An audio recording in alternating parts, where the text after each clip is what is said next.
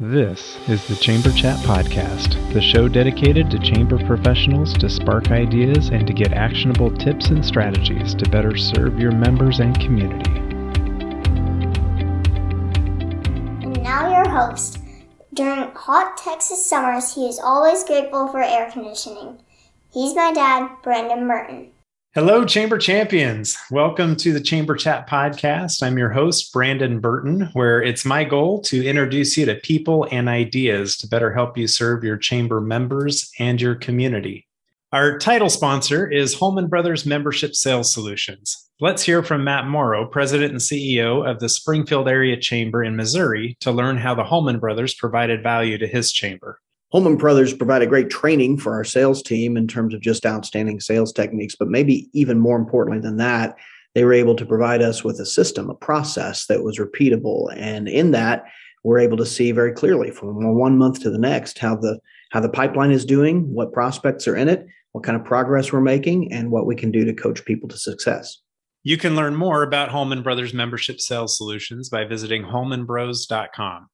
You're joining us for another one of our special episodes in our 2022 ACCE Chamber of the Year finalist series. And our guest for this episode is Dale Petroskey. Dale is the president and CEO of the Dallas Regional Chamber. Uh, Dale has more than 35 years of leadership experience in the public, private, and nonprofit sectors. In April 2014, he became president and CEO of the Dallas Regional Chamber one of the largest and most established business organizations in the state of Texas.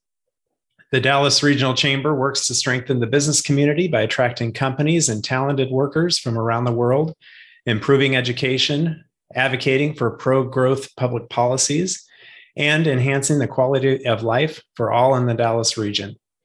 Dale's career also includes service as Assistant White House Press Secretary to President Ronald Reagan senior vice president for mission programs at the Nas- at National Geographic and president of the National Baseball Hall of Fame and Museum in Cooperstown, New York. Dale is a member of numerous boards, including the Alfalfa Club of Washington, D.C., SMU's Lyle School of Engineering, Dallas Medical Resources, Educate Dallas, Clayton Kershaw's Challenge, the Dallas Mavericks Advisory Council, and the Texas Rangers Baseball Foundation. Dale and his wife Ann both graduated from Michigan State University and live in Dallas. They have three married children. Dale, I'm excited to have you with me today on Chamber Chat Podcast. I'd love for you to take a moment to say hello to all the Chamber champions. And if you would, share something interesting about yourself so we can all get to know you a little better. Well, Brandon, thank you for having me. It's a, a wonderful opportunity for the Dallas Regional Chamber and uh, and it's just going to be fun. Uh, one thing you should know about me is that I'm one of nine children, and uh, you don't run across a lot of folks these days who uh, have eight siblings, but I do, and they're all from the same parents. And uh, I'm the second oldest. I'm the oldest son and the second oldest of those nine children. All right. Yeah, you're right. You don't come across that very often these days. So that is interesting. So why don't you well first of all congratulations being selected as a chamber of the year finalist. It's a great accomplishment and i know you're in great company with others in your category as well, well thank um, you we appreciate that. We're very excited yeah. Why don't you uh, take a moment and tell us a little bit about the Dallas Regional Chamber, just to give us some perspective as to the scope of work, the size of the chamber, staff, budget, that sort of thing, just to kind of set the table for our discussion. All right, sounds great. Thank you. Uh, first of all, there are Dallas is a big market. Dallas Fort Worth is a big market. 7.8 million people here. It's the fourth largest market in the United States. And there are 175 chambers in Dallas Fort Worth, believe it or not. We're the largest, and number two is half our size. And all those 173 are below number two. So we're twice as large as number two. We have 55 full time staffers. Our budget is $12 million a year. And we have our own research team, which uh, very few chambers do, but we have a very sophisticated research team uh, you know, staffed by professional researchers, which really helps our work. And why we're very different than a lot of chambers is that we don't take a dime from any public entity. We don't take a dime from the city. We don't take a dime from the county. We don't take a dime from anybody except our member companies. And that gives us independence and it allows us to do what we do. So we are the regional chamber. So all we care about is that companies and jobs come to this region and that they that there's the best fit for them when they do come here. So when we go to California and talk to companies who are thinking about moving to the Dallas area, we're the ones they talk to and, and, and they say, we'd like to go up and we'd like to have a campus. So we take them up to Plano and Frisco and introduce them to the folks up there where most of the campuses are in this area. Yeah. Uh, they, we want to be in the research uh, area. So we take them to Richardson, where a lot of the research is done. We want to be near the airport. We take them to Irving and hand them off to Irving. Whatever the need is, whatever their wishes are, we want the best fit for them. We're like a point guard in basketball who's dishing off to the guys who can score. Yeah. And so, as a result of that, we've been very successful. Since 2012, 200 headquarters have moved to the Dallas Fort Worth region. 200 in the last 12 years, and 1.3 million new jobs in the Dallas Fort Worth area in the last 12 years. Those are crazy numbers those there are no other market is even close to those numbers and i think one of the reasons we've been so successful is that we have this model of sort of the, the honest broker us making sure that these companies get the best fit and they go up and, and, and work with these economic development organizations in all these great areas in the dallas fort worth region who can make them feel right at home in their areas so that's our reason for being is economic development but for that to happen, we need to do three other things very well. One, talent. So we do a lot of work in education and workforce, making sure that every youngster has a chance for a good education so they can have a good job and a good life. We also attract talent from the outside, uh, talking about the virtues of Dallas as a place to start your career, continue your career, move up, because we have so many companies. We have 23 Fortune 500 companies, 43 Fortune 1000 companies, lots of opportunities here. So we're always looking to attract talent here as well. So, number one is talent. Number two is public policy. And that means um, having a, a, business climate that is strong and welcoming, low taxes, low, reg, uh, low regulations, and uh, welcoming, welcoming for everybody. And then our third leg of the stool for supporting economic development is diversity, equity, and inclusion, because we're not going to reach our full promise as a community until everyone can participate in the prosperity that's going on here. And we have, in some ways, uh, some, some areas where people uh, don't have those opportunities. They don't have the educational opportunities, they don't have the job opportunities. So we work really hard in that area as well. So that's a little bit about the scope of our work. Yeah, I appreciate that. And on a personal note, I appreciate the work you guys are doing here in the Dallas region since I uh, I'm a part of that here in the Dallas region and I get to benefit from a lot of that work you do. Well, thank but, you. Appreciate that. I'll pass that along to, to our great staff. Yes, please do. So as I do these Chamber of the Year finalist interviews, what I like to spend a, a good majority of the discussion on is around the two topics that you guys submitted on your Chamber of the Year application. And what I'm thinking we'll do is we'll just we'll touch on what those two programs are just at a high level and then we'll circle back and go into a little bit more detail on each of those problems, each of those programs, not problems, as soon as I get back from this quick break. Are you looking for a year round, affordable, and timely shop local campaign for your chamber or CVB? Look no further.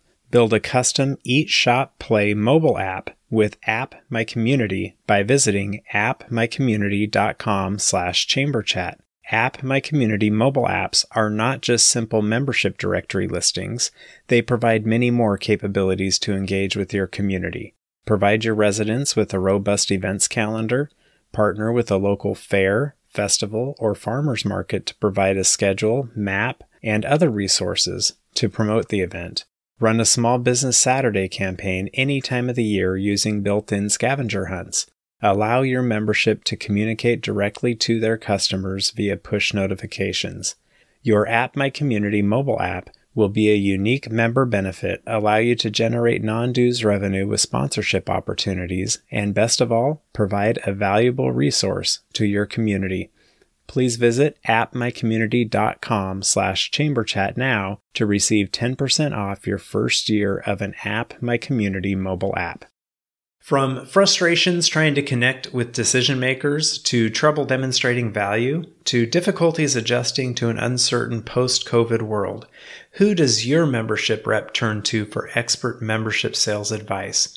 Holman Brothers can help right now. Their year round next level coaching program supplies a total coaching and mentoring support system in a way that's never been available for membership pros. Visit holmanbros.com slash next level to learn more and request a free trial of next level coaching.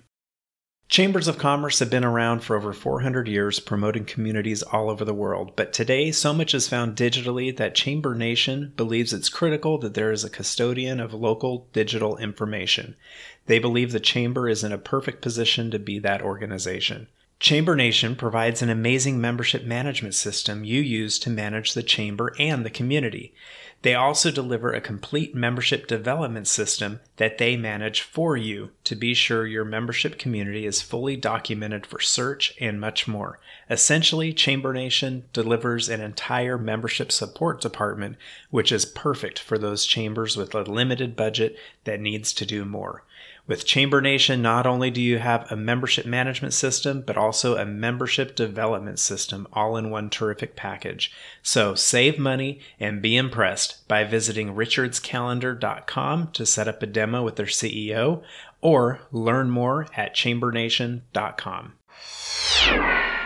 All right, Dale, we're back. Um, if you would share with us what the, the two programs are that you submitted on the, the Chamber of the Year application. Yeah, happy to do that, Brandon. Uh, the first one was a vaccination program for communities of color during the middle of the pandemic. Okay. The second one is something called PTech, which is our businesses actually being embedded in our schools to work with students to tell them about their industries, their companies, give them internships, give them opportunities to get a leg up in the work world. So those are the two basic programs. All right, let's uh, let's start with the the vaccinations for people of color, and that's uh, that's a, a program that I haven't heard of other chambers tackling. So I'm interested to hear uh, kind of what brought that to the forefront and how you guys approach that. You know, early last year, we were sort of in the middle of the the vaccinations in a big way, and um, you know, the pandemic had started the previous March, uh, and people were getting um, sick, but there were no vaccines available. And finally, vaccines became available, and yet they were not reaching everybody that they should have reached. Either folks didn't want to take them, or people didn't know how to get them, or didn't know enough about what the rules were around signing up for them, registering for them, going to get them, and so forth. And we thought, what can we do most at this moment in time to help our community and help our business community? And we realized that communities of color were dying at higher rates than anybody else. They were going to the hospital at higher rates than anybody else. They were losing their jobs at higher rates than anybody else and losing their businesses at higher rates than anybody else. And so we started to look into this. And we realized that a lot of folks in those communities either didn't have any information about how to get vaccinated or they were getting wrong information about vaccinations. And so nobody asked us to do this. Our board didn't even ask us to do this. We just believed it was the right thing to do. So we embarked on a campaign that had was sort of two pronged. One was uh, public service announcements aimed at communities of color that were on, there were messages on billboards, on television, on radio, in doctors' waiting offices, and in pharmacies uh, about the vaccinations and if you chose to get them, how it would protect you and your family and your jobs, basically. And so we we worked with, uh, we put out an RFP, request for proposal, to a bunch of marketing agencies, and we chose one. So that was one piece of it. The second piece of it was the ground game. So we worked with another organization, marketing organization, that works very closely with communities of color here in order to micro target those areas and get them get them the information they need and set up clinics on site so if people cho- chose that they wanted to get a vaccine they could go right there and get their vaccine okay we set a goal of getting 600,000 more people vaccinated between June and September last year basically the summer yeah. And by, by September, we had 660,000 more wow. vaccinations in the Dallas area, most of them in communities of color. And the our, our budget for this was close to a million dollars. Again, nobody asked us to do this, but we thought it was the right thing to do. And we, because we are very careful with our money and we're very good about keeping reserves and uh, in our in, every year putting some money into our reserves. We actually had the money to do this when it was needed most. Yeah. And so we're very proud of that program. And it was a great community service to our to our um, to our folks and to our business community. I'll mention one other thing, Brandon. Uh, we enlisted the help of a lot of our member companies, our businesses, um, to get the word out to their employees and to share information with their employees about how they could get vaccinated because there was a lot of misinformation or people just weren't paying attention. It was complicated. You remember yeah, all the messages that were going out. And so we tried to simplify it, get it out, and our businesses are very appreciative of the educational uh, role that we played in all of that. That's great. I love hearing how you know partnering with other organizations that service these you know demographic of, of people of color and being able to really. You know, you didn't mention it directly, but it's data driven. You know, when you're looking at who are the people most affected right now with the pandemic, how can we make the largest impact? And the data was pointing to this program, and you guys listened and responded. So I think no that's question fantastic. About it. That's what we try to do. We try to listen we try to decide and then we try to act yeah so let's shift gears and and tell us about the uh, did you say it was called p-tech getting the businesses in the schools is that primarily with high schools or is it different levels just it, tell us about that it's high schools and um, and and you know several years ago the dallas isd dallas independent school district um, you know ha- was struggling and uh, like a lot of urban uh, school districts. And we have a very innovative superintendent here, Dr. Michael Hinojosa, actually just retired. And uh, but he was always wanting to partner with with everybody he could, okay, to, to get things going in the right direction for Dallas Independent School District. And he came to us and we came up with the idea of reaching out to our big companies mostly and getting them to work to adopt a school and to work in that school. So, for example, AT&T, you know, they adopt a school, they go, they send employees into that school every day. That's their job to work with those kids on technology and what it might be like to work at AT&T. Maybe not in a technology role, but an accounting role, an HR role, showing young people uh, the future, showing them that what a job looks like, what a, what working inside a company looks like, and the, then AT and T provides internships for a lot of those students, and ultimately jobs for those students. Okay, um, but we have companies like Frito Lay, Boeing, you know. Um, gosh, Texas Instruments, all the big companies of Dallas are involved in this. In fact, 90 companies uh, send people into these schools uh, every day to work with these youngsters, to provide internships, job opportunities, to teach them skills. Uh, and and um, as a result of that, more companies work in Dallas ISD schools than any other school district in America. Wow. And and what really what it is, if you think about it, you know, most of us we're in high school, we don't know what we want to do we only know what our parents did. And so, so often what happens is people go into jobs, into the, the industries that their parents are in because they don't know anything else that's out there. This gives them a chance to really uh, see some other things, test some other things, and be exposed to uh, other companies, other industries, and know more about what, uh, what the possibilities are in the job market and what they might be going to college to study for uh, so that when they come out, they're a little bit more um, uh, targeted. I like that. So, when you talk about these businesses being on the campus every day, is it the same employee going to the campus every day? Do they have yes. multiple people? Is that their full time job? Is to be the campus representative? Yeah. yeah, most of the time. Yeah, it varies a little bit, but yes, that's their job to be okay. in that school and then they get worked into the curriculum for the different classes to yeah. kind of showcase. They work, yeah, they they work the um, the counselors work them in, teachers work them in, so forth. That's fantastic. Yeah, I love that. Yeah, very hey, innovative, very innovative, and uh, and as far as I know, one of a kind, uh, yeah. uh, at least at this scale. Yeah.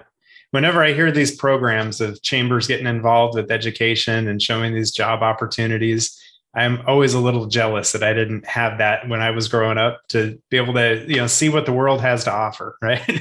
no question. You know, when I when I was growing up, I grew up in the Detroit area, and um, um, you know, my I didn't know what was out there at all, really. And my wife says, she said, I think you could have been a great architect because you know you've got a good sense of space. Uh, you are you are good with pen and paper. You can draw. You know, I'm not a trained artist in any way, but I, it comes easily to me to draw and sketch things out. And she said, You would have been a great architect. When I was growing up, I, I had never met an architect. I didn't know there was a job such as architect, right?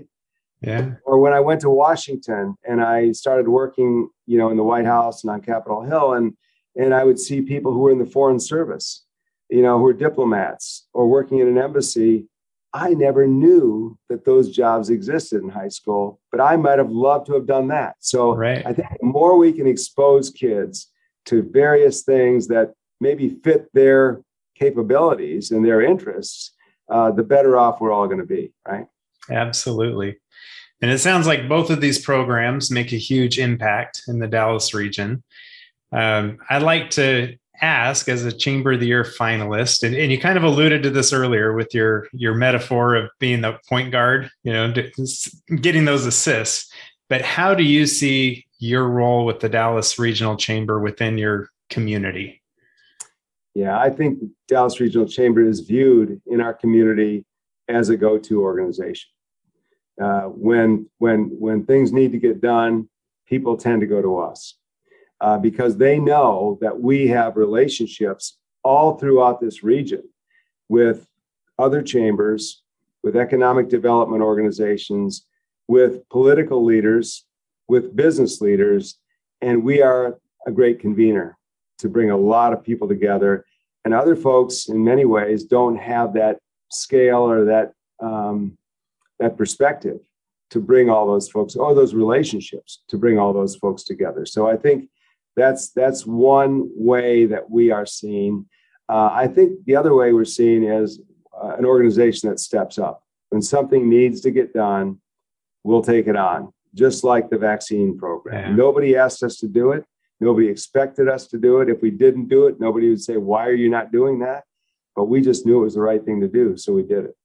And um, so, you know, it's it's a great. We feel like we're in a great position. And I'll say this: it's it's building your reputation and your brand every single day in order to be in that position in other words you have to be trusted so you have to you have to do good work you have to work with people you have to um, they have to know your heart's in the right place right so that uh, you are trusted and and can have that kind of um, oh i don't know uh, um, brand in order for people to to want to go to you or to say they're the they're the natural organization to go to on this. Yeah, and I think that's so important, just the the showing up every day and and being of impact in the community. So when a real crunch time comes, or real crisis, people know who to turn to for answers. I'll say this too, Brandon. I, you know, my I, we have a staff of 55, and everyone here is taught and believes that we are here to be of service. We are a service organization. We are here to help people. And so, whatever needs to be done to help them, that's what we're here to do. Okay. And, uh, and that's a, and, and, you know, that's the way you've got to look at it to be sort of public servants. Yeah, absolutely. So, I look at all the Chamber of the Year finalists as kind of being organizations that are, you know, doing great things right now, um, making a huge impact. And I like to see if you might have any tips or, or advice, action item for listeners that might want to take their chamber up to the next level. What would you suggest?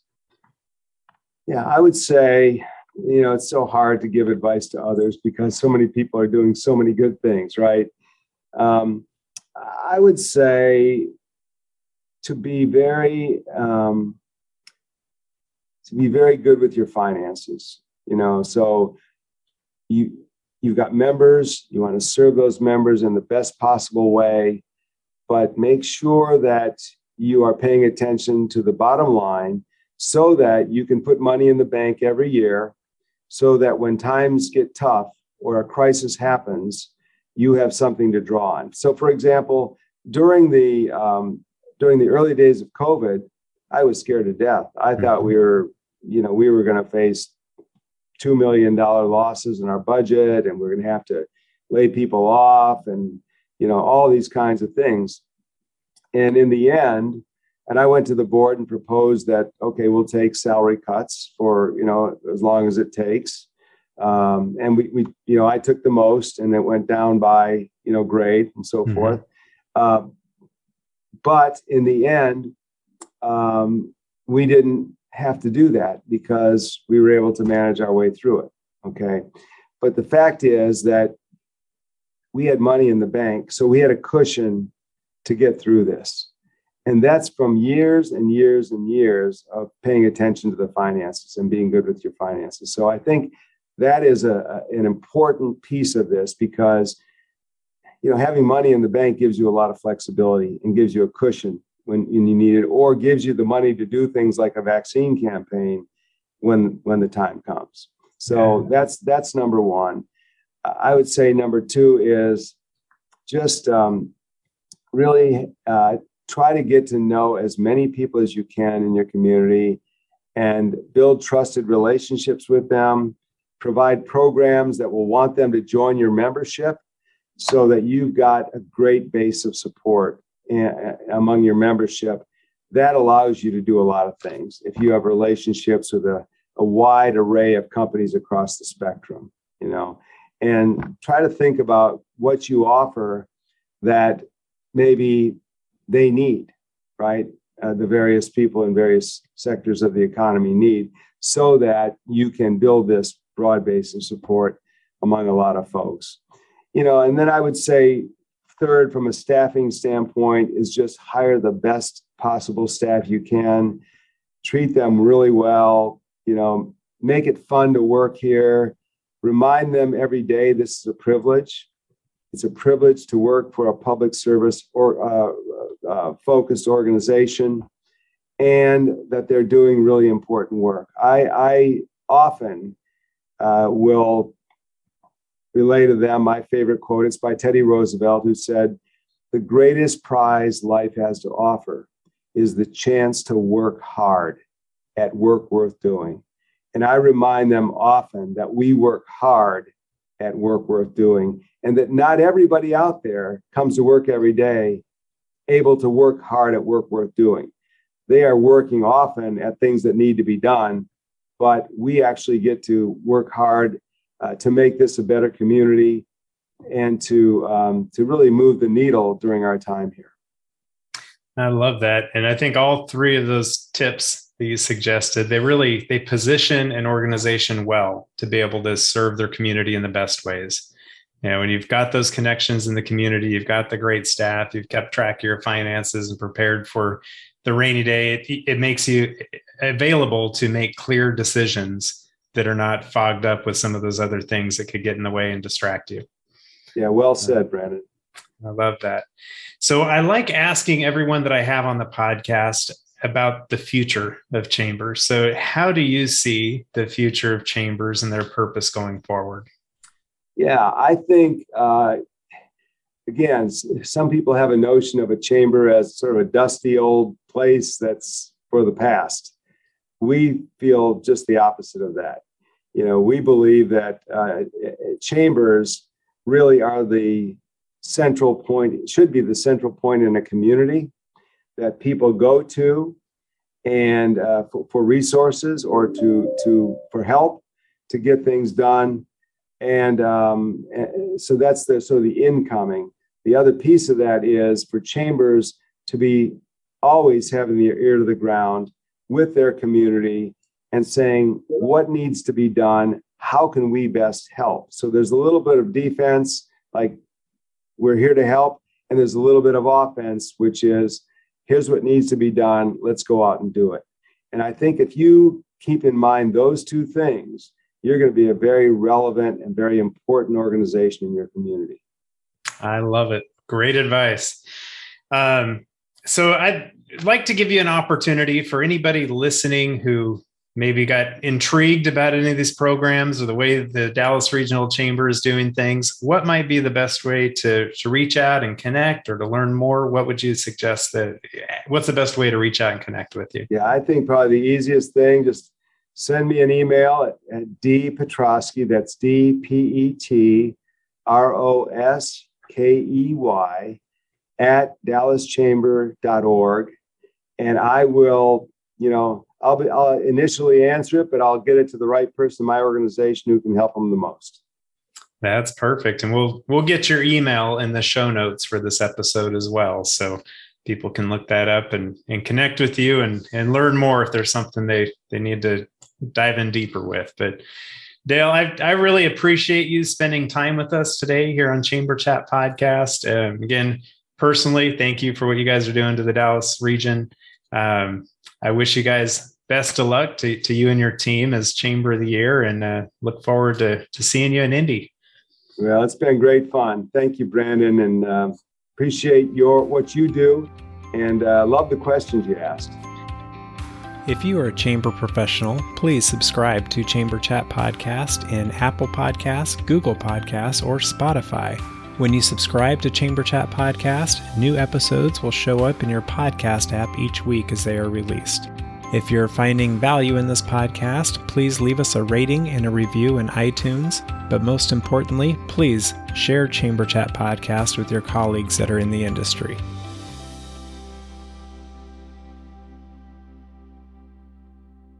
Have you ever thought about creating a podcast for your chamber? We always hear about how chambers need to be storytellers. What better way is there to tell the stories of your members and the work of your chamber than through a podcast? Your audience is waiting to hear from you as a convener of leaders and influencers, champion for business, and catalyst for change within your community. I just launched a chamber podcast course with the goal to get your very own podcast started within 30 days. Visit chamberchatpodcast.com slash pivot to learn more and to enroll in the Chamber Podcast course today.